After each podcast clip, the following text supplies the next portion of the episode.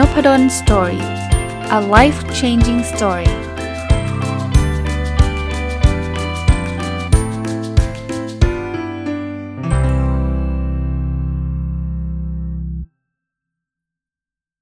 สวัสดีครับ ยินดีต้อนรับเข้าสู่นพดล Story พอดแคสต์นะครับ แล้วก็วันเสาร์นะครับ ยินดีต้อนรับเข้าสู่รายการผู้ประกอบการวันหยุดหรือ Weekend Entrepreneur นะ ผมยังคงอยู่กับหนังสือเล่มนี้นะครับ The New Brand You นะครับ เขียนโดยคุณแคทเธอรีน คาปูต้านะครับก็เป็นหนังสือที่ผมน่าจะรีวิวมาแล้ว 2 สัปดาห์นะครับก็เป็นหนังสือที่พูดตามชื่อนะ ก็คือการสร้าง personal brand แล้วก็หรือว่าจะเรียกว่าแบรนด์ส่วนบุคคลก็ได้นะครับ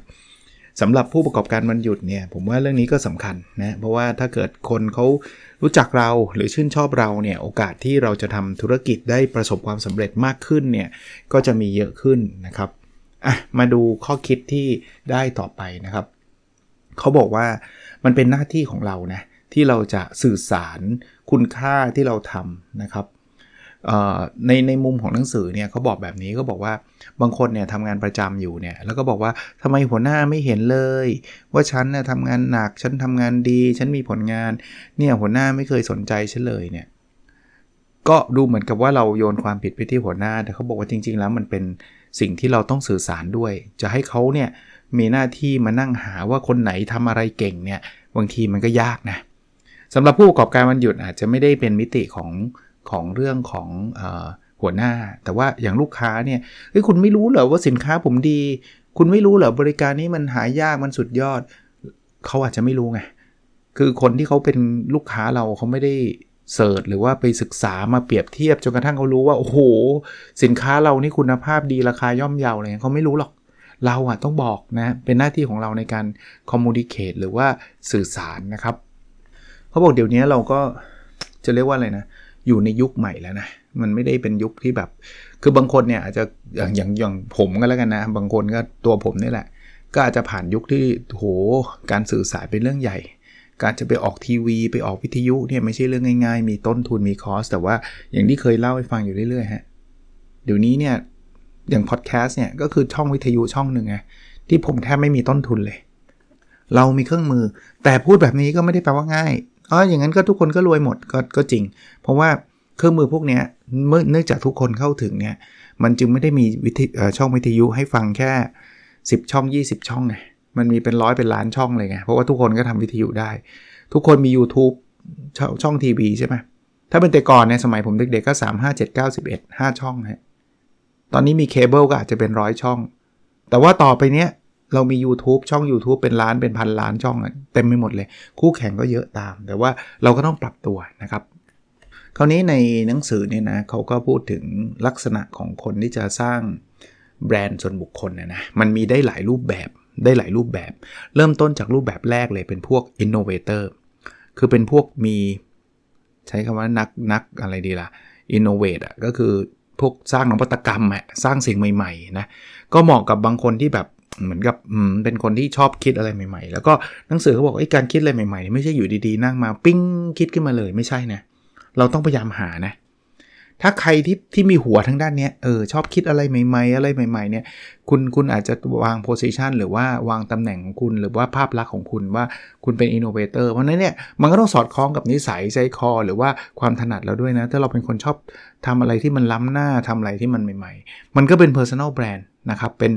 เป็นแบรนด์ส่วนบุคคลของเราคราวนี้ innovator เนี่ยคือคุณต้องเป็นคนแรกของโลกหรือเปล่านะครับก็บอกว่ามันไม่จำเป็นนะบางทีมันก็หายากนะที่เราจะเป็นคนแรกของโลก แต่ว่า เดี๋ยวน้อยๆเนี่ยเขาเราเราสร้างเขาเรียกว่าแคตตากรีอะนะครับเราอาจจะไม่ได้เป็นคนทำคุกกี้คนแรกของโลก ซึ่งมันหายากมากนะครับที่จะเป็นคนแรกของโลก แต่ว่าถ้าเป็นคุกกี้ที่มีส่วนผสมอันนี้กับคนกลุ่มนี้ คุณอาจจะเป็นคนแรกก็ได้นะ หรือในประเทศนี้นะอย่างนี้ก็ได้นะครับ หรือในในในกลุ่มบางกลุ่มนะกลุ่มวัยรุ่นเขาเขาทำสำหรับผู้ใหญ่แต่เอามาทำสำหรับวัยรุ่นอย่างนี้ก็ถือว่าเป็น innovator ได้ หรือว่าเป็นผู้สร้างนวัตกรรมได้ โดยสรุปนะ innovator จะเป็นคนที่แบบ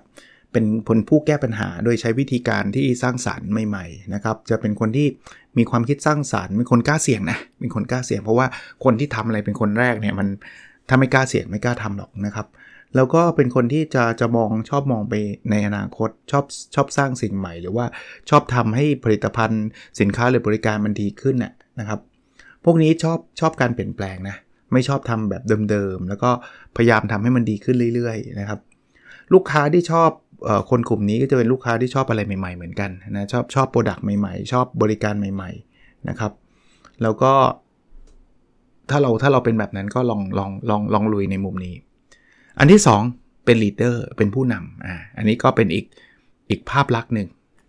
สังเกตนะคือใครที่มีลักษณะเป็นผู้นำเนี่ย มันมันมีในหนังสือเขาบอกว่ามันมี halo effect halo effect คือเราเราอาจจะมีจุดเด่นอยู่ด้านเดียวอะแต่ว่าคนจะรู้สึกว่าเราดีกว่าเขาทุกด้าน คนอะยกตัวอย่างคุณมีผู้นำคนไหนไหมที่คุณรู้สึกว่า คุณคุณชื่นชอบเขามากๆอะคุณจะรู้สึกว่าเขาเก่งไปหมดเลย แล้วคุณจะชื่นชมเขาทุกทุกเรื่องเลยนะผู้นำมีมีข้อได้เปรียบแบบนั้นนะครับคราวนี้พอพูดเป็นผู้นำบางคนโอ้โหยาก เพราะบางคนคิดผู้นำมันจะต้องเป็นแบบอะไรที่ใหญ่โตที่แบบ เป็นนายกรัฐมนตรี เป็นรัฐมนตรีอะไรเงี้ยไม่ไม่จำเป็นนะคุณสามารถหาหากลุ่ม อาจจะเป็นกลุ่มเล็กๆ ที่คุณมีถ้าใช้ภาษาอังกฤษคือ authority อ authority คือคุณมีความเชี่ยวชาญ คุณมีความชำนาญ หรือคุณอยู่ในมุมนั้นมาตั้งนานเนี่ย คุณก็มีมีความเป็นผู้นำในกลุ่มนั้นได้เหมือนกันนะ ไม่จำเป็นที่จะต้องเป็นแบบ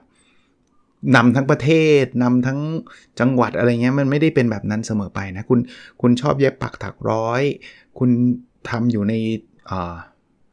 สิ่งนี้มานานพอสมควร หรือเป็นอาชีพหลักของคุณ หรือเป็นอาชีพรองของคุณ แต่คุณทำได้ดีอะไรเงี้ยคุณก็เป็นผู้นำของความคิดหรือว่า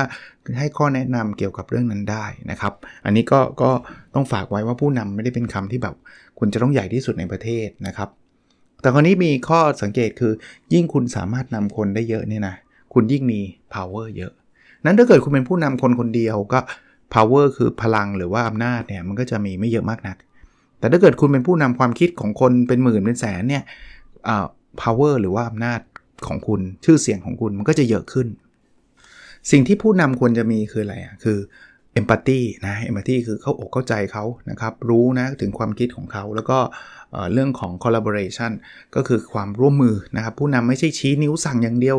สั่งด่าอย่างเดียวนะไม่ใช่ผู้นำที่ดีนะครับ แล้วก็บอกว่าไอ้ความเข้าอกเข้าใจความร่วมมือเนี่ยจริงๆ ผู้นำที่เป็นผู้หญิงเนี่ยจะมีตรงนี้เยอะด้วยนะ เพราะนั้นคนที่เป็นผู้หญิงเนี่ยก็ไม่ได้บอกโอ้ยเรานำไม่ได้บางที เราชอบไปคิดว่าผู้นำต้องเป็นผู้ชายจริงๆไม่ใช่นะครับ ผู้หญิงเนี่ยมีมีสลักษณะนี้เยอะด้วยนะครับความอก ความเข้าอกเข้าใจ ความร่วมมือ สรุป personal brand อันที่ 2 ของความเป็นผู้นำเนี่ยนะครับก็จะเป็นเรื่องของการสร้างแรงบันดาลใจนะครับ เป็นเป็นคนที่นำความคิดคนอื่นนะครับ ก็อย่างที่เรารู้จักคำว่าผู้นำกันนะครับจะเป็นคนที่ทำอะไรก็จะตั้งเป้าหมายแล้วก็ประสบความสำเร็จ แล้วก็สร้างทีมที่ที่เก่งที่แข็งแรงนะต้องการทำอะไรที่มันเป็นตำนานนะครับ เอ่อจะเป็นคนที่มีแรงจูงใจที่แบบค่อนข้างเยอะอะมีมีเขาเรียกว่าดีไซน์ก็คือแบบ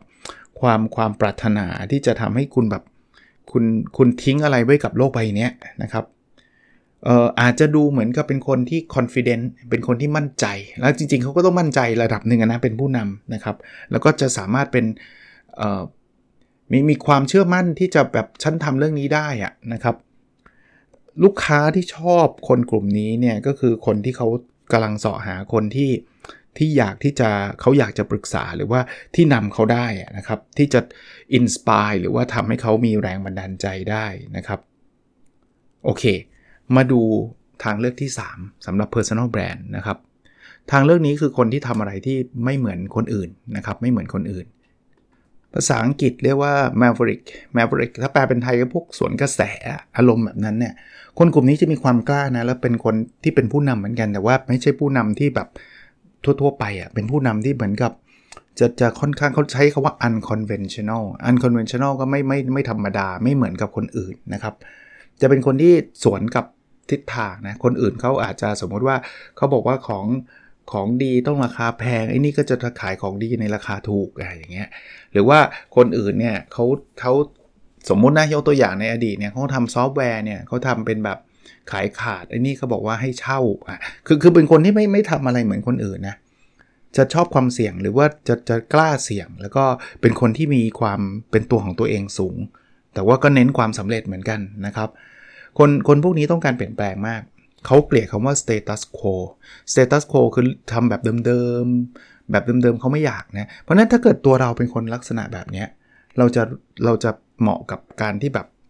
แนวแนวสวนกระแสแบบนี้นะครับแล้วเราก็จะเป็นที่รู้จักว่าถ้าไอคนนี้ทำเนี่ยมันจะไม่เหมือนชาวบ้านเขาทำนะครับแบรนด์หรือว่าแบรนด์ส่วนบุคคลของเราจะเป็นแบบนั้นนะครับเเป็นคนที่ passionate ด้วย คือทำอะไรที่รุ่มรุ่มหลงในการทำคราวนี้คนที่เป็นลูกค้าของคนกลุ่มนี้ก็จะเป็นคนที่ชอบอะไรที่แปลกใหม่ชอบชอบอะไรที่ไม่เหมือนเดิมนะครับนั้นคุณก็ต้องวางวางวาง position ของคุณให้ออกมาเป็นในในรูปแบบนี้นะครับ อะมาถึง personal brand อันที่ 4 เนี่ย พวกนี้ภาษาอังกฤษเรียกว่า attribute นะครับ attribute คือคนที่เลือกเอาจุดแข็งของตัวเองมานำเสนอนะครับ คุณคุณเก่งเรื่องการแสดง คุณก็จะเน้นเรื่องนี้ คุณก็จะโชว์เรื่องที่คุณเก่งที่คุณมีความรู้ความสามารถนะครับ หรือเขาบอกนะ มันมีสมการของดาราฮอลลีวูดเนี่ยเขาบอกว่า talent บวก positioning บวก packaging บวก PR เท่ากับ star ก็แปลว่าความสามารถต้องมีนะ คนแสดงหนังก็ต้องมีความสามารถนะ positioning วางวางวางตัวให้ให้เด่นนะครับ วางตำแหน่งให้ดี packaging ก็อาจจะแต่งตัวทำอะไรที่มันมันเป็นเอกลักษณ์นะครับ แล้วก็โปรโมตตัวเอง PR แล้วคุณก็จะได้เป็นสตาร์นะครับ คือรูปแบบนี้คือคุณต้องเลือกอะ่ะคุณต้องเลือกเอาสักอย่างหนึ่งที่มันแบบคุณคิดว่าคุณเจ๋งอะ่ะคุณคุณเก่งอะ่ะแล้วแล้วคุณต่างจากคนอื่นนะแล้วจับเรื่องนั้นให้ให้แม่นเลย ในตรงนั้นคือคือคำว่า attribute นะครับ จะเป็นคนที่แบบไม่ใช่เก่งมาทุกเรื่องแต่ธรรมดา เก่งระดับธรรมดาทุกเรื่อง คุณจะเก่งบางเรื่องก็เก่งสุดๆ แล้วพยายามที่จะลิงก์กับกับคนที่สนใจในเรื่องนั้นนะครับเพราะนั้นเลือกเลือก strength หรือเลือกเลือกจุดแข็งของคุณนะครับนั้นคุณจะมีมี identity นะ identity มีความเป็นตัวตนในเรื่องนั้นเยอะนะครับ แล้วก็จะเข้าใจคนอื่นด้วยนะ ว่าทำไมคนอื่นเขาถึงสนใจหรือว่าอยากได้เรื่องนี้ คนที่สนใจเราที่จะมาเป็นลูกค้าเราเนี่ย ก็จะเป็นคนที่สนใจในเรื่องเดียวกับเรานะสมมติว่า attribute เราคือ คือเรื่องของการฝึกคนให้วิ่งได้เก่งมากเป็นนักวิ่งอย่างเงี้ย identity เราก็เป็นนักวิ่ง เป็นโค้ดวิ่งนะคนที่สนใจเราก็คือคนที่อยากวิ่งนั่นนะครับก็จะเป็นลักษณะแบบนั้นนะครับ เราก็เลือกได้นะ ไม่ใช่ว่าเราเป็นโค้ดกีฬาได้ทุกเรื่องเนี้ยเราก็จะกลืนไปเลย ไม่มีความโดดเด่นออกมา ไม่มีแบรนด์ของเรา ก็เป็นแบบเหมือนกับทั่วๆไปกว้างๆอะไรเงี้ยเหมือนหมออะคุณลองนึกถึงหมอว่าหมอแบบหมอเฉพาะทางที่เด่นในเรื่องนั้นจริงๆอะถ้าแบบหมอที่รักษาเรื่องโรคกระเพาะได้เก่งอะไรเงี้ยคุณจะแบบมันจะเด่นขึ้นมาเลย แล้วคนที่เป็นโรคกระเพาะก็จะวิ่งมาหาหมอคนเนี้ยอันถัดไปเนี่ยคือไม่ใช่อาชีพนะ แต่เป็นจุดเด่นในลักษณะของคนที่เขาเรียกว่าเป็น engineer engineer แปลตรงตัวแปลว่าเป็นวิศวกรนะครับ คือคือคนกลุ่มนี้เนี่ยมีจุดจุดเด่นไม่ใช่ว่าจำเป็นต้องจบวิศวะนะครับ คือจะเป็นคนที่เน้นในเรื่องของแบบการสร้างกระบวนการต่างๆนะครับ หรือเอาอะไรมาประกอบกันที่มันจะทำให้เป็นรูปเป็นร่างที่มันมีมีขั้นมีตอนลักษณะแบบเอนจิเนียร์นะครับเขาจะเขาจะเน้นการแบบ คุณอาจจะวางแผนกระบวนการอะไรใหม่ ๆ หรือสร้างกระบวนการอะไรใหม่ ๆ นะครับคือคือโจทย์ของคุณเนี่ยคนที่เป็นเอนจิเนียร์เนี่ยธรรมชาติของเขาเนี่ยนะเขาอาจจะอยากลดขั้นตอนลดทำงานให้มันมีประสิทธิภาพประสิทธิผลมากขึ้นนะครับคือคือหัวใจคือการการพัฒนาเออการพัฒนาเหมือนเหมือนคนที่เป็นวิศวกรทั่ว ๆ ไปเนี่ย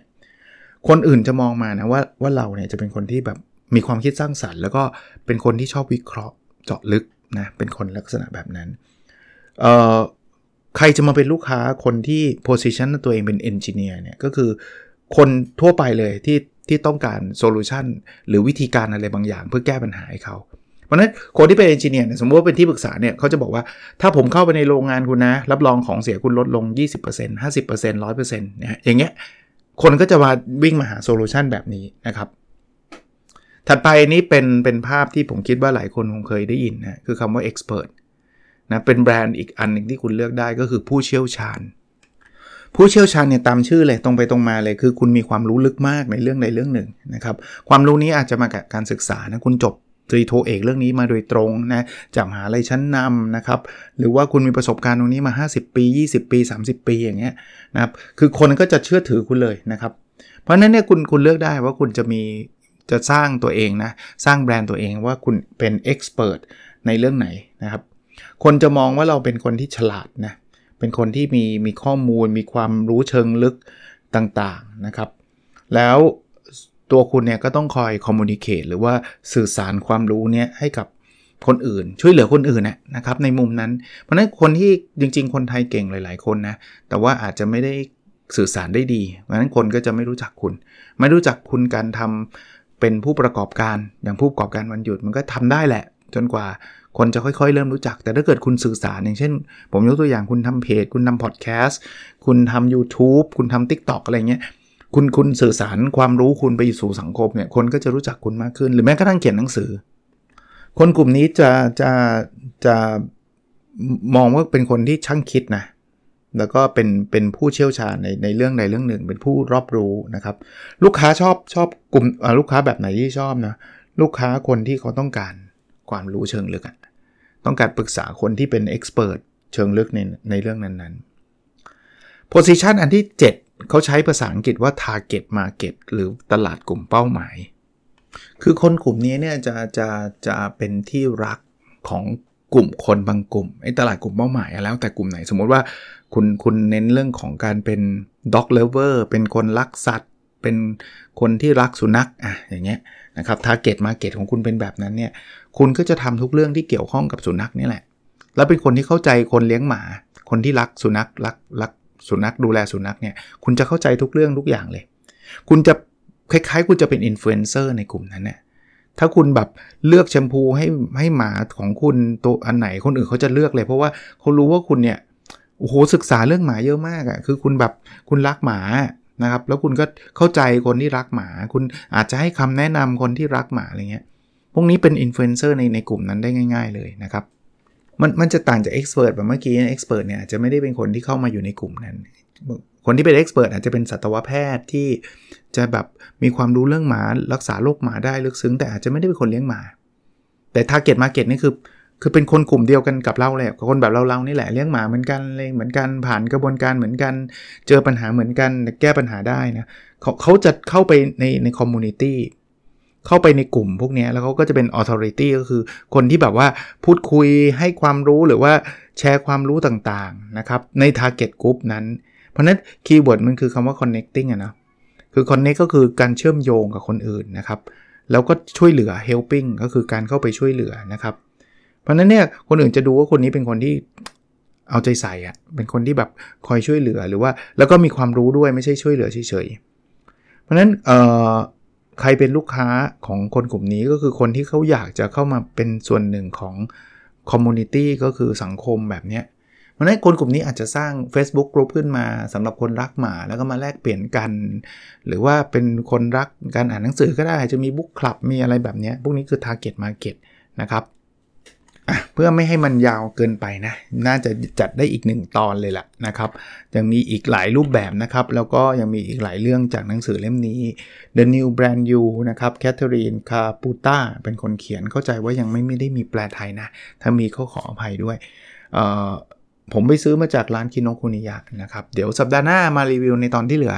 น่าจะจบอีกสัปดาห์หนึ่งน่าจะจบนะครับสำหรับคนที่ติดตามเรื่องนี้ก็เอาไปพัฒนาแบรนด์เลือกไปนะครับ เราไม่จำเป็นต้องเป็นทุกทุกทุกอันที่ผมพูดวันนี้นะ เอามันหมดเลย Expert Target Market อะไรทุกอย่างฉันจะเป็นหมดทุกอย่างเพราะคุณเป็นทุกอย่างคุณจะไม่เป็นอะไรสักอย่างนะครับ โอเคครับ แล้วเราพบกันในสดถัดไปนะครับ สวัสดีครับ